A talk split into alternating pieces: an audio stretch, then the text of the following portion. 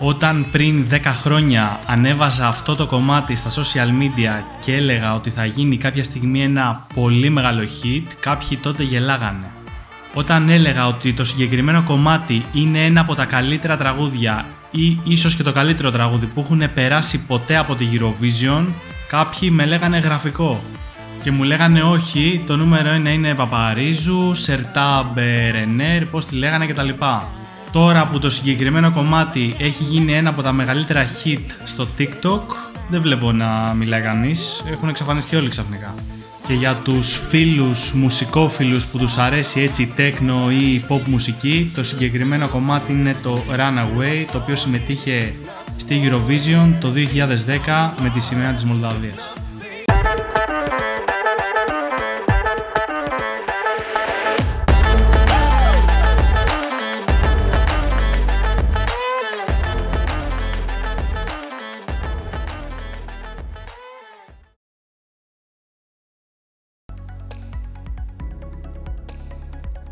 Αρχικά να ευχηθώ καλή χρονιά και χρόνια πολλά, άσχετα αν κοντεύει Φεβρουάριος ή όταν δημοσιευτεί αυτό το podcast θα έχει ήδη μπει ο Φεβρουάριος. Αλλά δεν είχε έρθει η ώρα ακόμα για αυτό το podcast να βγει στον αέρα.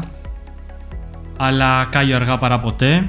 Και αυτό το podcast έρχεται σε συνέχεια ενός άρθρου που είχα δημοσιεύσει λίγο νωρίτερα τον Δεκέμβριο στο Grow Digital σχετικά με την εμπειρία μου πάνω σε κάποια AI εργαλεία στα οποία ε, δουλεύω το τελευταίο εξάμεινο. Μάλλον όχι δουλεύω, θα έλεγα πειραματίζομαι καλύτερα και κάνω explore κάποιες δυνατότητες που προσφέρουν.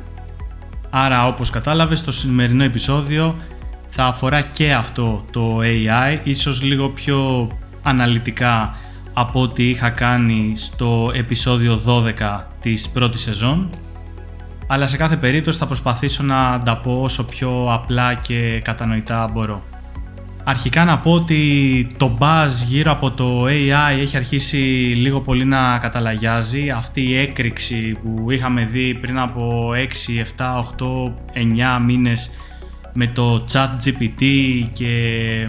το πώς το AI θα μας ε, πάρει τις δουλειές ή θα μας πάρει το σπίτι ε, ή θα εκτοξεύσει ένα site στα οργανικά αποτελέσματα ή θα βελτιώσει το productivity κατά 300% προφανώς όλο αυτό ε, έχει καταλαγιάσει και αυτό ήταν το λογικό ε, μιας και ο ενθουσιασμός ε, αρκετών αλλά και της αγοράς πέρασε. Οπότε είναι η στιγμή πιστεύω να δούμε πιο λογικά τα πράγματα η, εμπειρία μας με το AI έχει προχωρήσει και γενικότερα της αγοράς όλο και περισσότεροι έχουν δουλέψει με AI εργαλεία, έχουν δει σε τι είναι καλά και σε τι όχι, έχουν δει πού μπορούν να βοηθήσουν και πού δεν μπορούν ή το κατά πόσο κάνουν αυτό που υπόσχονται. Πριν ξεκινήσω να περιγράφω την εμπειρία μου με τα AI εργαλεία της Google να πω το εξής. Πολλά ακούγονται και λέγονται για το πώς το chat GPT ή το Google Bard μπορεί να εκτοξεύσει μια επιχείρηση ή να βελτιώσει τον τρόπο που κάνουμε διάφορα πράγματα στην καθημερινότητα, να βελτιώσει το productivity, να βοηθήσει μια εταιρεία να κάνει cost optimization κτλ. κτλ. Εγώ στο σημερινό επεισόδιο δεν θα μιλήσω για αυτές τις ανάγκες που καλύπτει το chat GPT ή το Google Bard, ε, γιατί στα δικά μου μάτια τουλάχιστον δεν προσφέρουν κάτι το διαφορετικό. Δηλαδή όλοι μπορούν να κάνουν πάνω κάτω τα ίδια πράγματα, ενδεχομένως κάποιοι που είναι λίγο περισσότερο experts ή έχουν ένα καλύτερο τεχνικό background να αξιοποιήσουν πιο αποτελεσματικά, πιο αποδοτικά αυτά τα δύο εργαλεία, είτε τη free έκδοση είτε την paid, αλλά η μέχρι τώρα ιστορία έχει δείξει ότι δεν μπορούν να φέρουν πραγματικό impact σε έναν μεγάλο οργανισμό που τουλάχιστον στα δικά μου μάτια αυτό θα είχε ένα ενδιαφέρον και θα ήταν sexy να ασχοληθεί και να καταφέρει κάποιος. Με λίγα λόγια δεν με ενδιαφέρει να δημιουργήσω ε, blog post ε, με το chat GPT ή να το βάλω να μου κάνει 10 πράξεις που και σε αυτό scrap είναι, δεν δέχεται καν CSV ή XLSX ε, αρχεία, τουλάχιστον όταν είχα δοκιμάσει να κάνω κάποιες αναλύσεις προτριμήνου. δεν με ενδιαφέρει να δημιουργήσω τίτλους προϊόντων ε, στο χέρι τουλάχιστον, χεράτα έναν έναν ή δεν με ενδιαφέρει να δημιουργήσω ε, meta descriptions ή τι άλλο έτσι το χρησιμοποιούν για, σε μεγάλο βαθμό. Ε, κατά κύριο λόγο δημιουργία περιεχομένου και κάποιες εφαρμογές λίγο πιο προχώ όσοι χρησιμοποιούν το αντίστοιχο API ώστε να κάνουν κάτι μαζικά. Για εμένα πραγματικό impact από την AI τεχνολογία είναι να εξοικονομήσω σε έναν μεγάλο οργανισμό μισό εκατομμύριο σε productivity για παράδειγμα ή να βελτιώσω το χρόνο που απαιτείται ε, να πάρθει μια απόφαση με βάση τα big data από 5-6 μέρες ενδεχομένως σε μία ημέρα. Impact έχει να χρησιμοποιήσω το AI ε, και να τρίξω να, sentiment αναλύσεις ή text mining ή text classification προκειμένου να βγάλω συμπέρασμα από 15-20 χιλιάδες reviews πελατών. Οπότε δεν θα σταθώ τόσο σε αυτά που κάνουν το ChatGPT, το Google Bard, αλλά θα σταθώ σε ένα εργαλείο που όπως είπα και αναφέρω και στο άρθρο δούλεψα πρόσφατα και αυτό είναι το Vertex AI της Google. Με πολύ απλά λόγια, το Vertex AI είναι μια AI πλατφόρμα, ένα AI προϊόν που ζει μέσα στο Google Cloud Platform ή αλλιώς GCP της ε, Google. Όσοι διαθέτουν έναν business λογαριασμό στο Google Cloud τότε θα έχουν παρατηρήσει ότι ε, το Vertex AI βρίσκεται εκεί αποτελείται από μια σουίτα, ας το πούμε, AI εργαλείων που μπορεί μια εταιρεία να αξιοποιήσει για πάρα πολλούς ε, και διαφορετικούς σκοπούς. Ίσως η λέξη AI δίπλα στο Vertex, Vertex AI, να το αδικεί λίγο καθώς το Vertex είναι επίσης ένα machine learning εργαλείο που προσφέρει δυνατότητες όπως ε, data preparation, model training, deployment, monitoring και πολλά άλλα. Το καλό με το Vertex AI είναι ότι κατά έναν περίεργο αλλά συναρπαστικό λόγο είναι πάρα πολύ user friendly. Δηλαδή σου παρέχει έτοιμα templates, έτοιμα themes ώστε να ξεκινήσεις με πολύ ε, αργά και σταθερά βήματα τα πρώτα σου, τις πρώτες σου προσπάθειες με το AI, το model training ή ε, ακόμα πιο απλά tasks όπως το να παράξεις περιεχόμενο όπως ακριβώς θα έκανες στο Google Bard αλλά αρκετά πιο αποτελεσματικά. Κάποιος εδώ μπορεί να ρωτήσει «ΟΚ, και ποια είναι η διαφορά του Bard από το Vertex AI» Η πραγματικότητα είναι ότι το BARD είναι ένα conversational AI tool Δηλαδή, το ρωτάς κάτι, σου, σου απαντάει, σου φέρνει πίσω ένα αποτέλεσμα, το ξαναρωτάς και κάπως έτσι γίνεται ε, το back and forth μεταξύ ανθρώπου και μηχανής. Το Vertex AI είναι μια πλατφόρμα για να δημιουργήσεις και να κάνεις deploy ε, generative AI ε, applications ή applications που βασίζονται στο, στην τεχνολογία του Artificial Intelligence. Άρα μεταξύ τους δεν, έχει, δεν έχουν καμία ε, απολύτως σχέση. Θα μπορούσαμε να πούμε ότι το BARD ίσως είναι ένα παιδάκι ή ένα αποτέλεσμα του Vertex AI. Τι μπορείς να κάνεις λοιπόν με το Vertex AI. Θα δώσω δύο πολύ απλά παραδείγματα που ουσιαστικά ε, βασίζονται και στη ε, δική μου εμπειρία και σε δύο case studies που είχα στο μυαλό μου. Το ένα είναι ότι μπορείς να εκπαιδεύσεις ένα μοντέλο, να του δώσεις κάποια πρώτα δεδομένα, να εκπαιδεύσεις το μοντέλο πάνω σε αυτά, για παράδειγμα να του δώσεις κριτικές, να το βοηθήσεις, να το εκπαιδεύσεις να καταλάβει ποιες από αυτές είναι θετικές, κριτικές, ποιες είναι αρνητικές, ποιες είναι ουδέτερες. Και αφού το εκπαιδεύσεις και αποκτήσει ένα ικανοποιητικό confidence level στην κατηγοριοποίηση αυτών των κριτικών, να το φορτώσεις μετά με άλλες 20, 30, 40, 50, 100 χιλιάδες κριτικές και αυτό μόνο του να ξεκινήσει να τις κατηγοριοποιεί. Αυτή είναι μια πολύ πολύ απλή ε, μορφή ας το πούμε της αξιοποίησης του AI για training ενός ε, αλγορίθμου αλλά μπορεί να πάει ακόμα παραπέρα και να του ζητήσεις να σου φέρει ε, τα keywords ε, τα οποία συναντάει συχνότερα είτε στις θετικές είτε στις αρνητικές είτε στις ουδέτερες κριτικές. Για παράδειγμα, αν στις αρνητικές κριτικές συναντάει με πολύ μεγάλο density, με πολύ μεγάλη πυκνότητα μία λέξη για παράδειγμα όπως είναι courier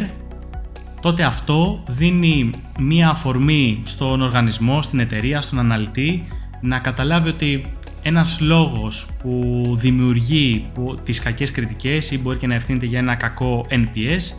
να είναι κάποια προβλήματα που έχουν οι courier ή η εξυπηρέτηση στο κατάστημα ή ε, ένας πολιτής ή μια ομάδα πολιτών σε ένα κατάστημα ή για παράδειγμα κάποιο αντικλεπτικό που ε, καθώς το προϊόν φεύγει από το κατάστημα των ρούχων αυτό μένει πάνω κατά λάθος και ο πελάτης μετά δεν μπορεί να το βγάλει. Μία άλλη εφαρμογή που μπορεί να πραγματοποιηθεί ε, και αυτό σχετικά απλά είναι η δημιουργία περιεχομένου π.χ. για προϊόντα μέσα από το, από το AI ε, μοντέλο και στη συνέχεια αυτό το περιεχόμενο να προωθείται με ένα API σε ένα site. Αυτή η δημιουργία περιεχομένου μπορεί να είναι και για παράδειγμα blog posts, να του δίνεις ένα topic, να του δίνεις κάποια keywords, ε, ένα tone of voice και στη συνέχεια αυτό να δημιουργεί ένα-δύο άρθρα π.χ. την εβδομάδα, το μήνα ή 10 άρθρα την εβδομάδα ανάλογα για τι είδους επιχείρηση μιλάμε και αυτό να τα πουσάρει σε διάφορα ε, websites ή σε ένα website με συγκεκριμένη κατηγοριοποίηση, ενδεχομένως εικόνες, δομή, SEO friendly κτλ. κτλ. Πέρα από αυτά, ε, το Vertex AI όπως προανέφερα έχει πάρα πολλά templates ε, από τα οποία μπορεί κάποιος να ξεκινήσει, να του πετάξει λίγα δεδομένα, αντίστοιχα το μοντέλο να του γυρίσει πίσω κάποιες απαντήσεις και έτσι σιγά σιγά κάποιος να ξεκινήσει να χτίζει διάφορες εφαρμογές πάνω στο Vertex.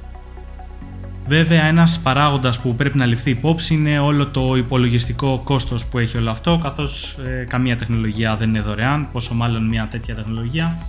Οπότε χωρίς να θέλω να αναφερθώ σε κόστη θα έλεγα ότι δεν είναι και φθηνό το άθλημα του να δημιουργήσεις διάφορα τέτοια ωραία πραγματάκια με το Vertex AI οπότε θέλει λίγο προσοχή, θέλει ένα πολύ καλό business case για το ποια είναι τα, τα expectations ε, και τι θα μας κοστίσει αυτό το πράγμα. Προφανώς ε, αυτό το podcast δεν είναι μια διαφήμιση της Google, δεν εργάζομαι στην Google, απλά μεταφέρω τη δική μου εμπειρία δοκιμάζοντας ένα εργαλείο το οποίο θεωρητικά αλλά και πρακτικά ξεφεύγει από τα γνωστά και συνηθισμένα products του εμπορίου και αναφέρομαι στο chat GPT και στο Google Part δεδομένου ότι ζει σε μια cloud πλατφόρμα υπάρχουν άπειρα connections, άπειρα integrations με τα οποία μπορεί να συνεργαστεί ε, το Vertex AI και αντίστοιχα ε, ενδεχομένως να μιλάω και του ασφαλούς γιατί δεν έχω ε, δουλέψει κάποιο αντίστοιχο AI εργαλείο π.χ. της OpenAI, της Microsoft οπότε οι εμπειρίες μου βασίζονται μόνο ε, και μόνο στη χρήση του Vertex AI σαν ένα advanced ε, εργαλείο. Εύλογα μπορεί κάποιος να σκεφτεί ότι εντάξει άμα είναι τόσο απλό γιατί όλοι δεν κάθονται να φτιάχνουν AI μοντέλα και να εκπαιδεύουν αλγορίθμους και να δημιουργούν διάφορα τέτοια εργαλεία και η απάντηση είναι ότι δεν είναι καθόλου απλό προφανώς χρειάζεται ένα skill set από διαφορετικούς ανθρώπους οι οποίοι θα συνεργαστούν για να βγάλουν αποτέλεσμα όπως είναι developers, ενδεχομένως ε, data engineers, data analysts και οποιοδήποτε AI expertise υπάρχει είναι καλοδεχούμενο αλλά ακόμα δεν είναι ε, ένας κλάδος, ένας ρόλος που βρίσκει άπλετους AI engineers εκεί έξω στην αγορά και πόσο μάλλον στην Ελλάδα. Ωστόσο το εργαλείο από μόνο του αλλά και γενικότερα το περιβάλλον του GCP αν το συνδυάσουμε και με τα άπειρα courses και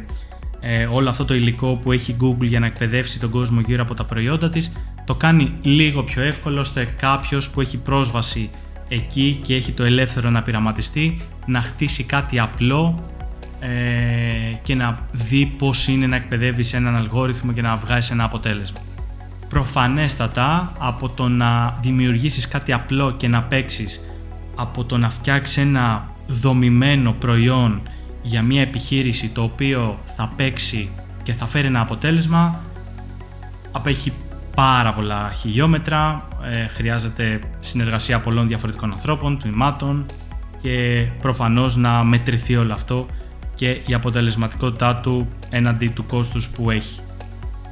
Αυτά για το Vertex AI. Ε, περισσότερα ε, έχω και στο άρθρο που ανέβηκε πριν από περίπου ένα-ενάμιση μήνα στο Grow Digital, οπότε μπορεί κάποιος να ανατρέξει εκεί και να βρει περισσότερες πληροφορίες. Σχετικά με τα υπόλοιπα AI εργαλεία, ε, να μοιραστώ και εκεί λίγο την εμπειρία μου. Με το chat GPT, ok, ε, για απλά day-to-day πράγματα είναι εξαιρετικό, ειδικά η ε, έκδοση 4. Σε κάποια πιο advanced θέματα όπως είναι το, η ανάλυση δεδομένων δεν τα πήγε καθόλου καλά. Όταν είχα προσπαθήσει δεν δεχόταν καν CSV, XLSX, αρχεία, τίποτα. Δεχόταν μόνο TXT, οπότε data analysis με TXT αρχεία δεν είναι και πολύ valid. Και εδώ θα αναφέρω και το φίλο μου τον Μιχάλη τον Κωνσταντουλάκη, τον director του Business Intelligence στο eFood, ο οποίος και αυτός είχε δημοσιεύσει ένα άρθρο στο LinkedIn ότι ok, ε, δεν τα πήγε και πολύ καλά το chat GPT στο κομμάτι του data analysis, δηλαδή 0 από 0, 0. Αντίστοιχα και το Google Bard και αυτό είναι πολύ καλό για day to day, για δημιουργία job descriptions, για δημιουργία περιεχομένου που μπορεί να αξιοποιηθεί από ένα ε, email μέχρι τον εμπλουτισμό ενός blog post ε, ή να σε βοηθήσει να διορθώσει κάποιο κείμενο ή κάποιες πάρα πολύ απλές πράξεις αλλά μέχρι εκεί δεν θα κάνει μια εταιρεία κερδοφόρα για παράδειγμα. Το περίεργο σε αυτό είναι ότι πριν από περίπου αρκετούς μήνες, μπορεί να πηγαίνουν και 7-8 μήνες, είχα δοκιμάσει να δημιουργήσω ένα άρθρο, ένα blog post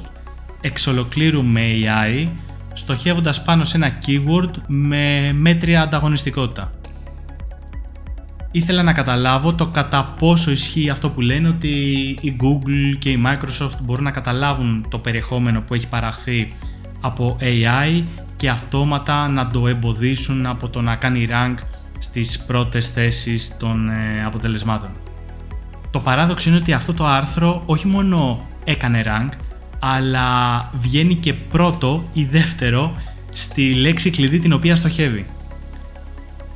Άρα αυτό που λένε ότι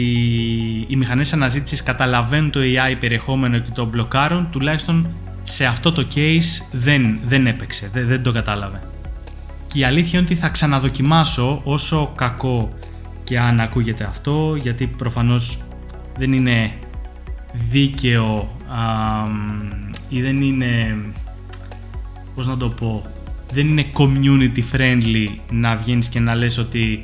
έχω δύο ε, news media sites και όλο το περιεχόμενό μου βασίζεται σε AI γιατί αυτομάτως ρίχνεις την ποιότητα, τουλάχιστον εγώ έτσι το βλέπω. Αλλά για χάρη του πειράματος θα το κάνω και θα δημιουργήσω και ένα άρθρο στο μέλλον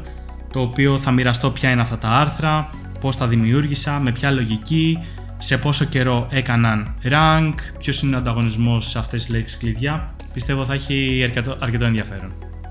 Αλλά το τελευταίο πράγμα που θέλουμε είναι να βγουν όλοι εκεί έξω, εταιρείες, freelancers, news media sites, blogs και να δημιουργούν περιεχόμενο με AI γιατί πραγματικά δεν φτάνουν σε καμία περίπτωση την ποιότητα και την αξία που μπορεί να δώσει ένας άνθρωπος, ένας author όταν δημιουργεί περιεχόμενο εμπεριστατωμένο, μοιράζεται τις δικές του απόψεις και εμπειρίες δεν πατάει πουθενά το AI σε αυτή τη λογική. Επειδή ε, όλο αυτό το κομμάτι, όλη αυτή η τεχνολογία είναι αρκετά καινούρια ε, και οι εφαρμογές των διαφόρων επαγγελματιών εκεί έξω γιατί προς το παρόν κάτι οργανωμένο είναι δύσκολο να βγει σαν case study, είναι πολύ νωρίς. Πιστεύω θα είχε νόημα αν πιστεύεις ότι έχεις κάτι να μοιραστείς, να μου στείλεις ένα μήνυμα στο LinkedIn, να μου πεις έχω δοκιμάσει αυτό, έχω τρέξει εκείνο ή σκέφτομαι αυτό και να δούμε πώς πραγματικά μπορούμε έτσι λίγο ε, να μοιραστούμε ιδέες, σκέψεις ώστε να ξεκινήσει σιγά σιγά ο κλάδος, το community να δημιουργεί AI products τα οποία δουλεύουν και έχουν αξία για την επιχείρηση, όχι απλά για τη δημιουργία περιεχομένου ή την εκτέλεση πράξεων. Το θετικό σε όλο αυτό είναι ότι και εγώ συνομιλώντας με διάφορους συνοδέλφους μαθαίνω ότι κυρίως σε startups γίνεται μια προσπάθεια να στελεχωθούν με επαγγελματίες που έχουν γνώση στο AI, να παράξουν περιεχόμενο, να παράξουν αξία και αυτό είναι φανταστικό γιατί έτσι θα μοιραστεί η γνώση, θα ξεκινήσουν να ακούγονται όλο και περισσότερα πράγματα. Οπότε η γνώση μοιράζεται, από στόμα σε στόμα μαθαίνετε τι κάνει ο καθένας, μαθαίνετε με αλφαγιώτα οπότε αυτό θα βοηθήσει πάρα πολύ τον κλάδο να εξελιχθεί πάνω σε αυτό και να δούμε πάρα πολύ ωραία και όμορφα πράγματα στο μέλλον. Αυτά για σήμερα. Μέχρι το επόμενο επεισόδιο θα σου πρότεινα να βάλεις να ακούσεις το κομμάτι του intro, να δεις και το βίντεο γιατί πραγματικά έχει έναν φοβερό τύπο ο οποίος έμεινε στην ιστορία για την εμφάνισή του σε εκείνη την Eurovision. Θα καταλάβεις τι εννοώ όταν δεις το βίντεο. Ψάξ τον και στο TikTok και μέχρι το επόμενο επεισόδιο, stay safe.